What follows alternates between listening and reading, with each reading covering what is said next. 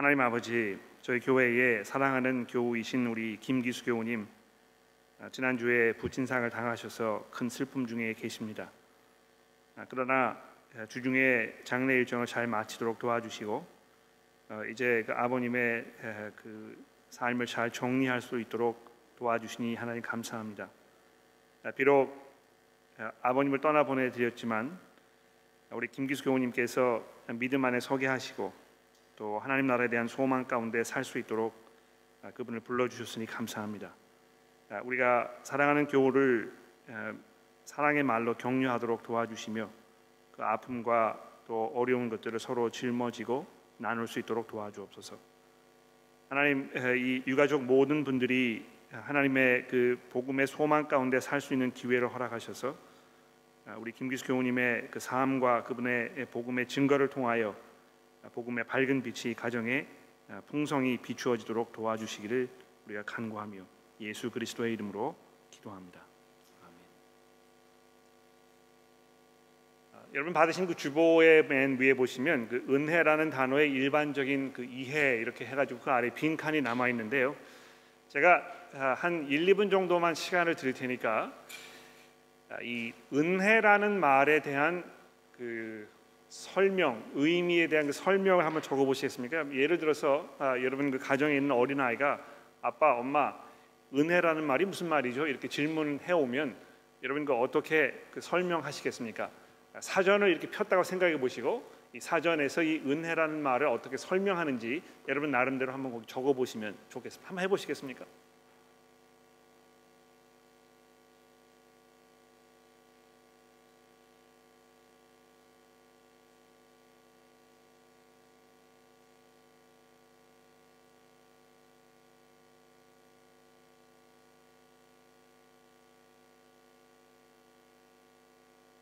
아, 되셨으면 이제 옆에 있는 분하고 짝을 지셔 가지고요.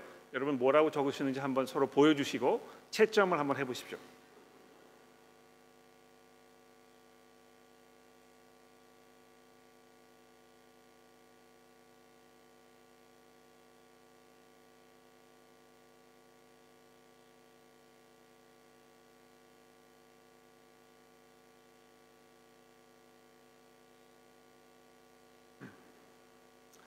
아, 네, 됐습니다.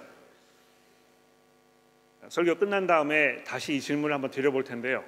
아, 여러분 처음에 적으셨던 그 설명과 설교를 들으신 후에 그 대답이 아, 똑같게 되기를 제가 기도합니다. 은혜라는 말은 아마 우리 그리스도인들의 입에서 가장 자주 오르, 오르내리는 그런 단어가 아닐까 생각을 해봅니다. 그러나 제가 관찰한 바로는 우리가 이 은혜라는 말의 성경적 의미를 잘 이해하지 못한 채 사용하고 있는 게 아닌가 하는 그런 약간의 염려가 있습니다. 아, 오늘 그 이 본문 말씀 통해서 이 은혜라는 그 개념에 대하여 우리가 깊이 생각해 보게 되기를 아, 기도합니다. 아, 국어 사전을 찾아보면 은혜라는 말을 이렇게 설명합니다. 사람이나 신적 존재가 어떤 사람에게 베푸는 도움이나 고마운 일. 그렇죠? 어떤 사람이나 또 신적인 존재가 어떤 사람에게 베푸는 도움이나 또는 고마운 일이라 이렇게 설명이 되어 있습니다. 우리 한국 사람들은 이제 그 3대 인막이라고 이제 그래 가지고요 혈연, 지연, 아, 뭐 학연 이렇게 얘기하지 않습니까? 근데 이런 그 어, 인맥 관계 때문에 이 도리상 편의를 봐주는 아, 그런 일이 벌어지게 되면 아, 그 편의를 그 혜택을 입은 사람께서 인사 치료하는 말이 아, 제가 참 은혜를 많이 입었습니다 이렇게 얘기하지 않습니까? 그렇죠? 아, 은혜를 모르는 사람은 짐승만도 못한 존재라 이렇게 우리 한국 사람들이 오래 전부터 이야기를 했는데요. 이런 생각 뒤에는 아마 은혜를 입으면 꼭 갚아야 한다는 그런 고정관념이 자리하고 있기 때문이 아닐까 이렇게 생각을 합니다. 아, 다른 사람에게는 폐가 되면 안 된다는 그런 신념. 그래서 이 신세를 졌으면 그거를 꼭 갚아야 한다고 사람들이 굳게 믿고 있는 것입니다. 결혼식이나 생일 때 이제 우리가 이 축의금이라든지 또 상을 당한 가정에 가면 조의금 이런 거를 서로 이렇게 전해주는 이런 상부 상조하는 그 매우 아름다운 그런 미풍 양속이 우리 한국 사회에 있습니다만 반면에 동시에 누가 얼마를 전해주었는지 꼭 기록으로 남겨놓는 것입니다. 그렇죠? 왜 그렇게 하는 것입니까? 받은 대로 갚아야 하기 때문에 그런 것입니다. 그래서 어, 내그 생일날 또 결혼식에 얼마만큼의 그 축의금을 받았으면 아, 그것과 비슷한 또는 조금 더 되는 뭐 이런 거를 우리가 갚아야 하는 이런 책임을 많이 느끼게 되는 것이다. 그렇지 않았을 때 나중에 욕을 먹게 될 가능성이 농후하다. 이렇게 염려를 우리가 하게 되는 것이죠. 그래서 우리 한국 사회에서는 이 은혜를 입은 수혜자는 반드시 나중에 그것을 되갚아야 하는 어떤 사회적 도덕적 책임이 주어지는 게 분명합니다. 아, 그래서 옛날에 우리 그 선조들께서는 이 공짜를 좋아하면 어떻게 된다 그랬죠? 대머리가 된다 이렇게 우스갯소리를 했는데요. 아마 이런 말의 그 배경에는 무엇을 얻으려면 그에 상응하는 이 대가를 치러야 한다는 그런 생각이 분명히 깔려 있기 때문에 그럴 것입니다. 우리 그리스도인들이 이제 우리에게 좋은 일이 생겼을 때 이렇게 얘기하지 않습니까? 아 이게 다 하나님의 은혜가 아니겠습니까? 그러니까 하나님께서 내게 내리신 그 복, 아, 이것을 이제 은혜라는 말로 우리가 이렇게 보통 설명하곤 합니다. 또 설교를 들은 후에 흔히 하는 인사로 아, 목사님이 은혜를 많이 받았습니다. 아, 그렇게 이야기하는데 아마 이거는 이제 그 감동이 되었다 또는 많은 것을 배우고 생각하게 되었다. 하나님을 향한 그 믿음이 더욱 깊어지고 분명해졌다. 뭐 그런 의미로 이 은혜라는 단어가 사용되는 것 같아요.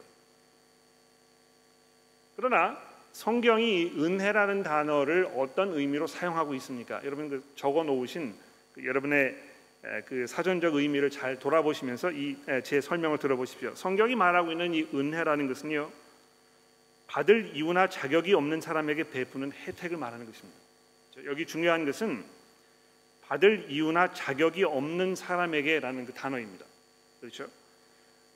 아, 누가 그 대가를 바라고 정당한 어떤 그 보수를 요구할 수 있는 권리나 특권이 있는 사람에게는 아, 이 은혜라는 말이 적용되지 않습니다. 또 학연이나 지연이나 뭐 이런 인맥을 통해서 내가 누구에게 혜택을 받았을 때 그 나름대로 그런 이유가 있기 때문에 그렇게 은혜를 받을 수 예, 그런 혜택을 누릴 수가 있다는 것이죠. 근거가 있는 것입니다. 그러나 이 성경이 말하는 이 은혜라는 것은요. 받을 만한 이유나 자격이 없는 사람에게 아, 베푸는 어떤 그 후한 너그러움 이런 것을 말하는 것입니다. 그래서 이 은혜라는 말에 아마 그 반대되는 단어를 찾아보라 이렇게 얘기하면 여러분 무슨 단어를 선택해 보시겠습니까? 한번 생각해 보십시오. 은혜라는 말에 반대되는 말이 무슨 말일까요? 아마 대가라는 말이 아닐까 생각해요. 대가가 무슨 말입니까? 일을 하고 그에 대한 값으로 받는 보수 이런 걸 말하는 거 아닙니까? 그렇죠? 노력이나 희생을 통해서 얻게 되는 결과 또는 그 일정한 결과를 얻기 위해서 하는 그 노력이나 희생 아, 이런 것을 보통 얘기하는 것입니다. 그러나 이 은혜라는 것은 그런 것이 아니라는 것입니다. 받을 만한 이유나 자격이 없는 사람에게 베푸는 혜택을 말하는 것이죠. 아마 성경에 이 은혜라는 단어가 아, 뭐 수도 없이 등장을 하고 이 은혜에 대한 개념이 굉장히 반복적으로 등장합니다만 제가 이 설교 준비하면서 머릿속에 떠올랐던 그 말씀이 있다면 아마 신명기 6장에 있는 말씀 아닐까 생각하는데 여러분 성경 가지고 계시니까 한번 찾아보시겠습니까? 신명기 6장 10절 이하의 말씀을 함께 보십시다. 신명기서 6장 10절 이하 여기 모세가 어, 하나님께서 모세를 통해서 이스라엘 백성들에게 설교하시면서 이렇게 말씀합니다.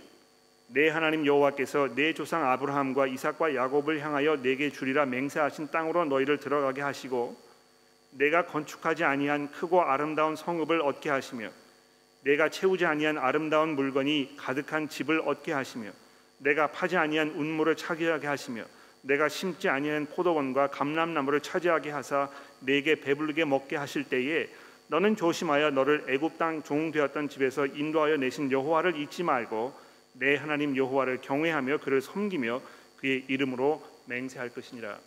여기 중요한 그 개념이 무엇입니까? 내가 하지 아니한, 내가 파지 않은 그, 그 우물, 내가 짓지 아니한 그 집, 내가 건축하고 하지 아니한 그 성읍, 도무지 너와는 상관이 없는, 내가 아무것도 하지 아니한 이런 것들을 너로 하여금 누리고 얻게 할 때에 하나님께서 이렇게 말씀하고 있는 것입니다. 그러니까 이 성경이 말하는 이 은혜라는 것의 가장 중요한 그 개념이 무엇이겠습니까? 거절하는 것입니다. 이유가 없다는 것입니다.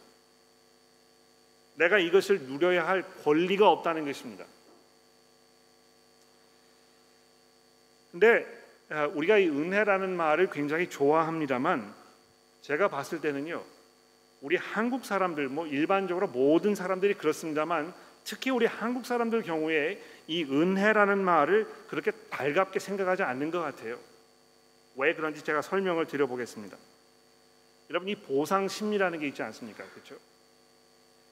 보상 심리라는 것이 긍정적으로 이야기를 하면 수고한 만큼의 정당한 대가를 받는 걸 말하는 것입니다. 그렇죠? 굉장히 좋은 것이거든요. 내가 무엇을 얻으려면 거기에 그만큼 수고해야 하고 그래서 정당하게 이 보수를 받는 이것이 어떤 면에서 이 사회의 원리이고 원칙입니다. 또 우리 그래서 우리가 이 자녀들에게 이 근면하게 일하고 아, 일한 만큼의 보수를 얻고 이렇게 해서 서로 공의를 행하고 정의를 이루어가는 이것이 인간의 도리라고 우리가 생각하는 것입니다. 그런 면에서 이 보상 심리가 좋은 것인데요. 또 반면에 이것이 부정적으로 그 이해되는 경우도 있습니다. 이 수고한 만큼의 정당한 대가를 받지 못했을 경우에 어떻게 되는 것입니까? 반대로 이 복수를 하고 싶은 그런 그 마음이 생기지 않습니까? 아, 그래서 자신들이 약자일 때에는 이 평등을 요구하지만 정작 자신이 강자의 위치를 가지는 순간 언제 그랬냐는 듯이 타인을 찍어 누르는 것이 우리 인간의 본성인 것입니다. 그래서 남들이 누릴 수 없는 어떤 특권이나 혜택을 누리는 특권층에 대해서는 굉장히 강한 불만을 우리가 가지고 있어요. 그러니까 사회적으로 그렇지 않습니까?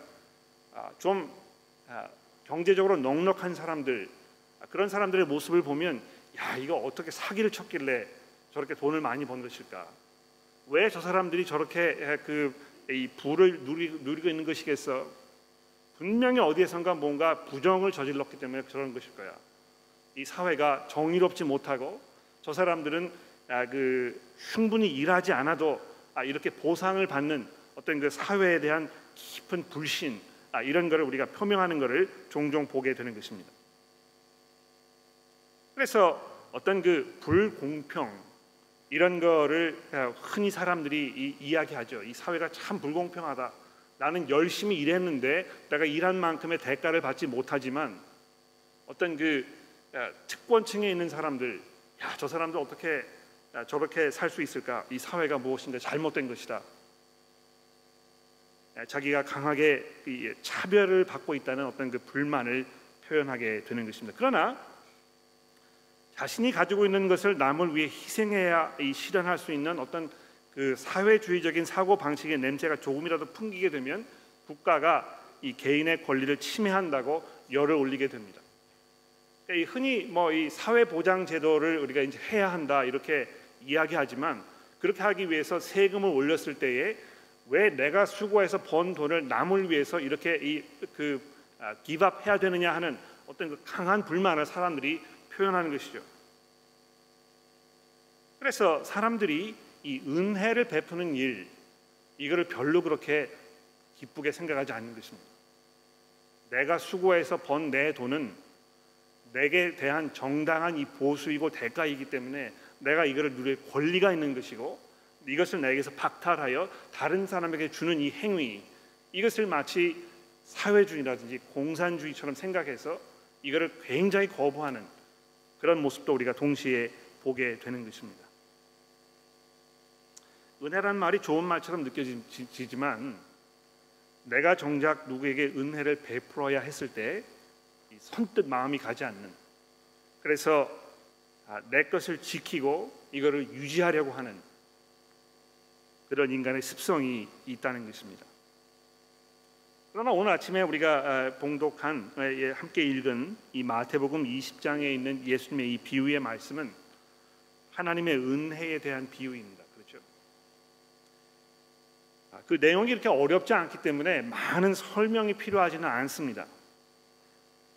아, 근데 여기 보시게 되면 이 포도원의 일을 하기 위해서 들어온 그 일꾼들 중에 맨 나중에 온 사람, 그렇죠? 어떤 사람은 아침에 9시부터 와가지고 하루 종일 일을 해서 땀을 흘리고 떼약듯해서 이, 이, 그 살갗이 거물어지고 아, 그런 상황에 있었지만 맨 마지막에 그 일이 끝나기 뭐 불과 몇 분 전에 와가지고 일을 했던 이 사람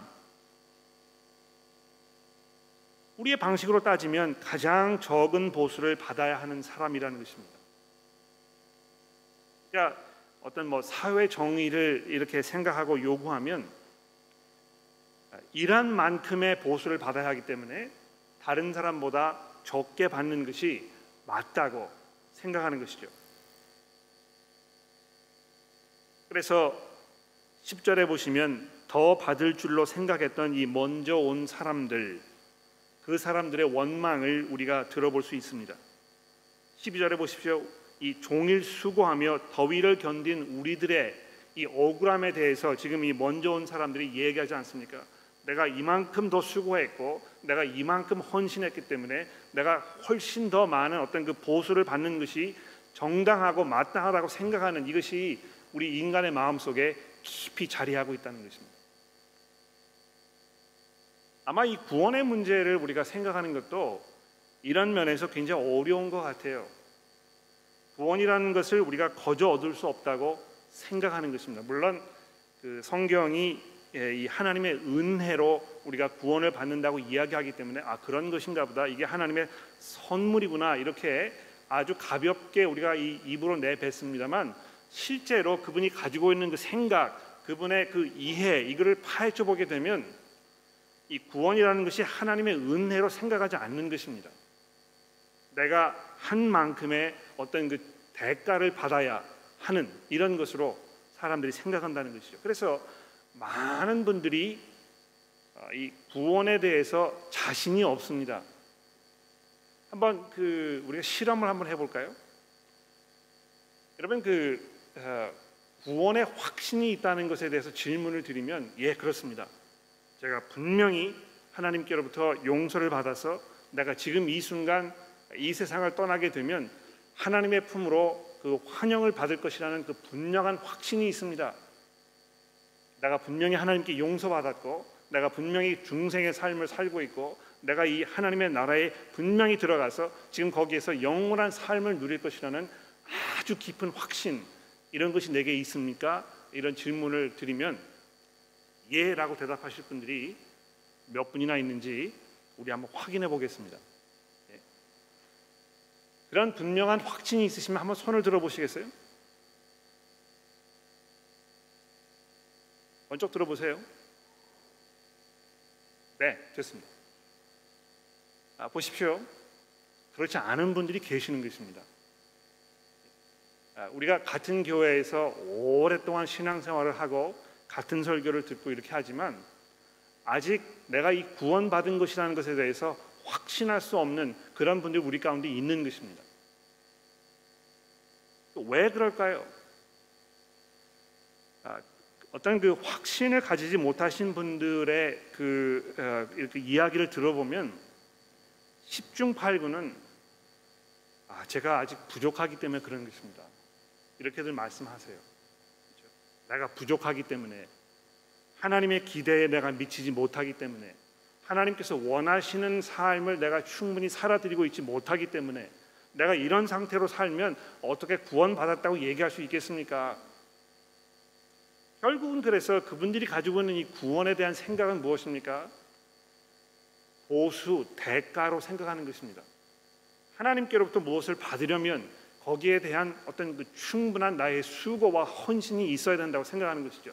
이 세상에 공짜가 없는 것이고 하나님께서 우리에게 공짜로 무엇을 주실 리가 없고 그래서 그 하나님의 은혜를 내가 누리려면 그만큼의 수고를 내가 해야 한다고 생각하는 것입니다. 그러나 벌써 그렇게 되게 되면 은혜라는 말이 성립이 되지 않는 것이죠. 그렇지 않습니까? 은혜라는 것은 무엇입니까? 받을 자격이나 이유가 없는 사람들에게 그저 베푸는 후함, 너그러움 이런 것을 말하기 때문에 그런 것입니다. 그래서 이 포도원 주인의 이야기를 우리가 잘 들어봐야 될 것 같아요. 13절 말씀해 보십시오. 주인이 그 중 한 사람에게 대답하여 이르되 친구여 내가 내게 잘못한 것이 없노라. 이걸 잘 들어보세요. 내가 내게 잘못한 것이 없노라. 아, 이 어떤 그 사회 정의를 어, 굳게 믿으시는 분들 경우에는 아 이 포도원 주인이 너무 부당하다.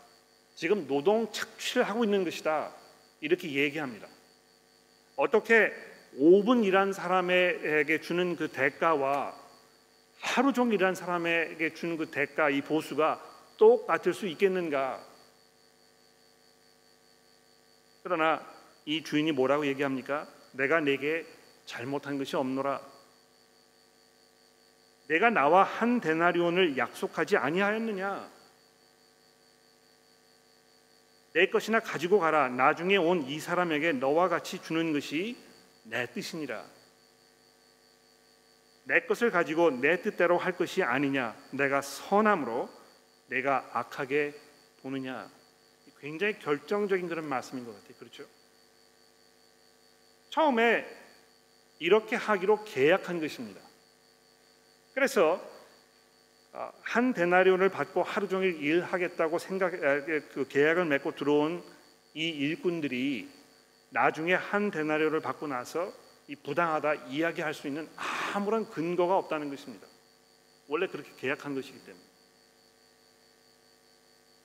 또 14절에 보십시오. 나중 온 이 사람에게 너와 같이 주는 것이 내 뜻이니라. 자, 이 말씀 속에서 이 주인의 그 너그러움 이것은 이 주인의 부당함을 이야기하는 것이 아니고요. 이 주인의 너그러움을 강조하는 것입니다. 그렇지 않습니까? 오히려 이 주인은요. 나중에 온 이 사람에게 조금만 주어도 아무런 문제가 없었을 것입니다. 그러나 그렇게 하지 아니하고 나중 온 이 사람에게 처음 사람과 똑같이 주는 것이 그 내 뜻이다. 얼마나 풍성하고 너그러운 이런 주인의 마음입니까? 15절에 내 것을 가지고 내 뜻대로 하는 것이 내 뜻이니라. 바로 여기에서 이 포도원 주인의 그 선함, 그 너그러움, 그 풍성한 은혜 이것을 우리가 보게 된다는 것입니다. 예수께서 계속 이 마태복음 18장 이하 이후에 하나님의 나라에 대하여 설명하고 있습니다. 하나님의 나라는요 나중된 자가 먼저 되는 곳이라고 벌써 수도 없이 우리에게 반복적으로 말씀하지 않았습니까? 여기에서 이 나중된 사람이란 말이 무슨 말입니까? 가장 보잘것없는 사람이란 말입니다. 가장 그 혜택을 누릴 만한 아무런 이유나 근거가 없는 나약한 사람이라는 것입니다.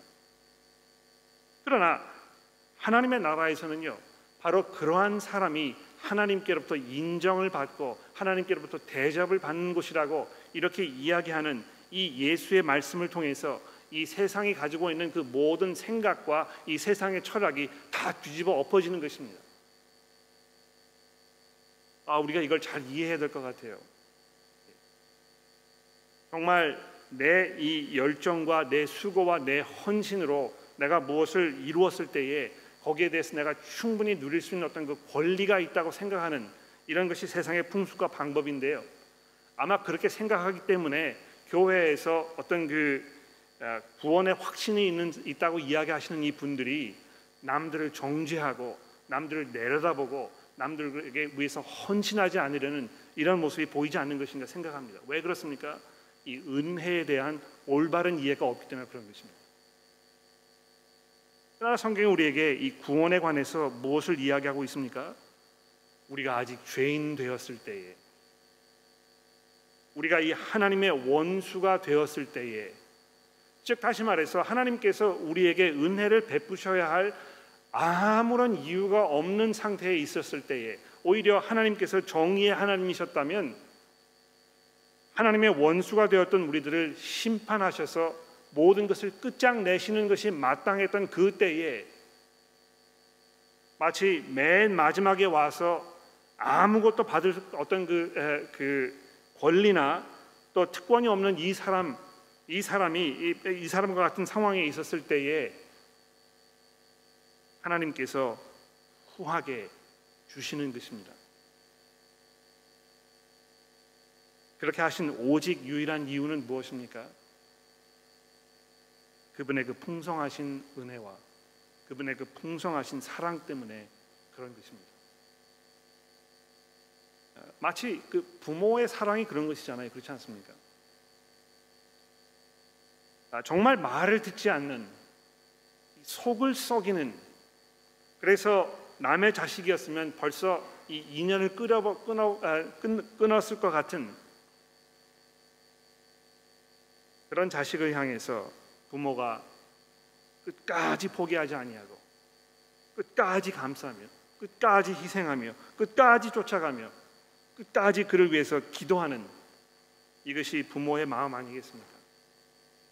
그런데 하나님께서 그렇게 하신다는 것입니다. 물론 아, 이뭐 부모님들께서 아, 자식들에게 아, 그렇게 많은 뭐 이 수고와 헌신을 쏟아 부으시는 것이 나중에 노후 관리를 위해서 하는 것이라 뭐 이렇게 얘기하시는 분도 있어요. 자식을 지금 잘 키워 놔야 나중에 자식 혜택을 내가 보지 않겠느냐. 그래서 자식 위해서 희생하는 거 아, 이게 뭐 다 나중에 나를 위해서 하는 것이라고 생각하시는 분도 계시는 것 같아요. 그러나 아, 그런 그 계산적인 생각 말고요. 정말 순수하고 숭고한 그 부모의 사랑을 생각해 보십시오. 나중에 이 자식으로부터 어떤 혜택을 누리지 못하더라도 내가 자식을 사랑하기 때문에 나의 이 피부치이기 때문에 아무것도 기대하지 아니하고 쏟아 부어주고 또 부어주는 그 부모의 마음 속에서 우리가 하나님의 은혜와 사랑을 보게 되는 것입니다. 그래서 우리가 믿는 이 예수 그리스도의 그 복음, 우리가 아직 죄인 되었을 때에 우리를 구원하시기 위하여 그 아들을 이 땅에 보내셔서 우리가 치렀어야 할 이 죄의 대가를 그분으로 하여금 치르게 하셨던 그래서 우리가 하나님께로부터 용서를 받을 수 있는 근거가 마련되는 이 하나님의 계산법 이것이 얼마나 놀라운 은혜인가 여러분 이런 거 생각해 보신 적이 있습니까? 누구에게 돈을 부어 주신 분이 있으면 아마 이게 금방 마음속에 와닿을 것 같아요. 예? 누구에게 한 뭐 돈 만 불 정도 빌려줬다고 생각해 보세요. 얼마나 많은 돈입니까? 그런데 이 돈을 빌려간 이 사람이요 갚을 능력이 없어가지고 내가 이거 못 갚겠습니다 이렇게 하면 여러분 어떻게 하시겠습니까? 뭐 어떻게 해서든지 간에 그거를 받아내야 될 거 아니에요. 예? 뭐다 받아내지 못하더라고 하더라도 적어도 일부라도 뜯어내야 되지 않겠습니까? 그러나 하나님께서 그렇게 하지 않으셨다는 것이죠. 예, 만 불이 아니고요. 백만 불을 빌려갔는데 갚을 능력이 없는 이 사람을 보고 다 그것을 청, 탕감해 주는 바로 그런 내용이 우리 지지난주에 살펴보았던 마태복음 18장에 있는 것 아닙니까? 그렇죠.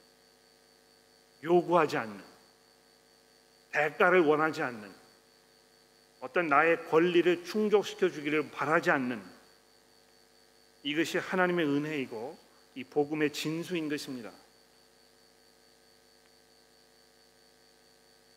아마 우리가 이것을 이해하게 되었을 때만 우리 그리스도인으로서의 삶에 비로소 감격과 감사가 있을 것입니다. 아마 이것을 이해하지 못하면 우리 그리스도인의 삶은요 오직 이 자랑함, 자기 자신을 자랑함, 어떤 그 교만함 내지는 불안함 속의 연속일 것입니다. 왜 불안입니까? 하나님의 기대에 내가 충분히 따라가지 못하고 있다는 데서 오는 그 불안함을 말하는 것입니다. 하나님의 은혜를 이해하지 못하기 때문에 그런 것이죠. 또 동시에 어떤 사람은 이 자랑함과 교만 속에서 허우적거리며 빠져나오지를 못합니다. 어떤 그 영적 우월감에 계속 있는 것이죠. 그래서 어, 교회에서 사람들이 이렇게 돌아다보면서 누구를 손가락질하게 되고 누구를 못마땅하게 생각하고 어떻게 저런 사람이 교회에 있을까 이렇게 아, 그 다시 한번 보게 되고 이런 사람은 교회에 못 나오게 해야 되지 않겠습니까? 이렇게 막 열을 내는 것입니다. 그러나 이 포도원의 비유 이 말씀과 또 이 그 용서할 줄 모르는 이 종의 비유 그 밖에 이 18장 이후에 등장하는 이 예수님의 이 천국에 관한 그 말씀을 통해서 여러분과 제가 뭘 이해하게 되는 것입니까? 우리가 얼마나 하나님의 그 풍성한 은혜를 누리고 있는 것인가? 이것을 이해하게 되면 은혜를 베푸는 삶을 살 수 있게 될 것입니다. 결국 그래서 지금 이 사람이 그리스도인이라고 하지만 얼마만큼 다른 사람을 향해서 너그럽게 베풀고 있는가 이것을 보게 되면 이 사람이 지금 복음을 이해한 사람인가 아닌가 어느 정도 알 수 있을 것 같아요. 아주 그 계산적이고 아, 매정하고 다른 사람을 용서하지 못하고 자기 자신에 대한 어떤 그 아, 우월감이 있고 이런 마음을 가지고 있으면 아마 분명히 그분은 입으로는 은혜를 이해한다고 이야기하지만 아마 하나님께서 어떤 분이신지 잘 모르는 것이 분명합니다. 우리가 입은 하나님의 은혜를 우리가 알면서 남들을 향해서 너그러움을 베푸지 못할 수가 없을 것입니다. 이 용서할 줄 모르는 종의 비유에 등장하는 그 왕이 용서를 하지 못했던 이 종에게 그렇게 말하지 않습니까? 내가 너의 그 빛을 탕감해 주었거늘 너도 마땅히 나가서 너에게 이 빛을 지었던 그 사람을 용서하는 것이 마땅하지 않았겠느냐? 이 은혜로 살고 있는 이 그리스도인들의 모임은요. 그래서 이 정의와 또 공, 공의와 자비가 공존하는 그런 곳임에 분명합니다. 우리가 이 은혜를 말, 말했을 때에 그냥 잘못된 것을 그저 무턱대고 눈 감아 주는 것을 말하지 않습니다. 하나님께서 여러분과 저의 죄를 용서하시기 위하여 분명히 그 아들의 피값을 주셨지 않습니까? 우리는 그것을 거저 누리는이다만 하나님께서는 그것을 가능케 하시기 위하여 얼마나 놀라운 대가를 치르셨는지 우리가 생각해 봐야 될 것입니다. 하나님의 사랑은 그저 눈 감아 주기 식에 부렁이 담, 담 넘어가듯이 이렇게 하는 사랑이 아니고요. 철저하게 그 대가를 감수하는 받아들이는 자기가 치르는 이런 은혜요 사랑이라는 것입니다. 아마 우리가 이 교회에서 서로 관계할 때 이 점을 잘 이해하여 잘못이 있는 사람을 그저 눈 감아주고 없는 일처럼 하지 말고 거기에 대한 분명한 그 회개와 또 어떤 그 대가가 있지만 그러나 그것이 치루어진 이후에 우리가 사랑으로 너그러움으로 그 사람을 받아주고 회복을 위하여 수고하는 이것이 은혜 안에 사는 그리스도인들의 올바른 삶의 모습일 것입니다. 사랑하는 성도 여러분, 은혜란 것이 무엇입니까? 받을 자격이나 이유가 없는 사람에게 베푸는 너그러움인 것입니다. 우리 모두가 죄인이었기 때문에 하나님의 은혜를 누릴 만한 아무런 근거가 없었다는 것을 이해하며 우리 형제 자매를 이와 같은 마음으로 사랑합시다. 기도하겠습니다.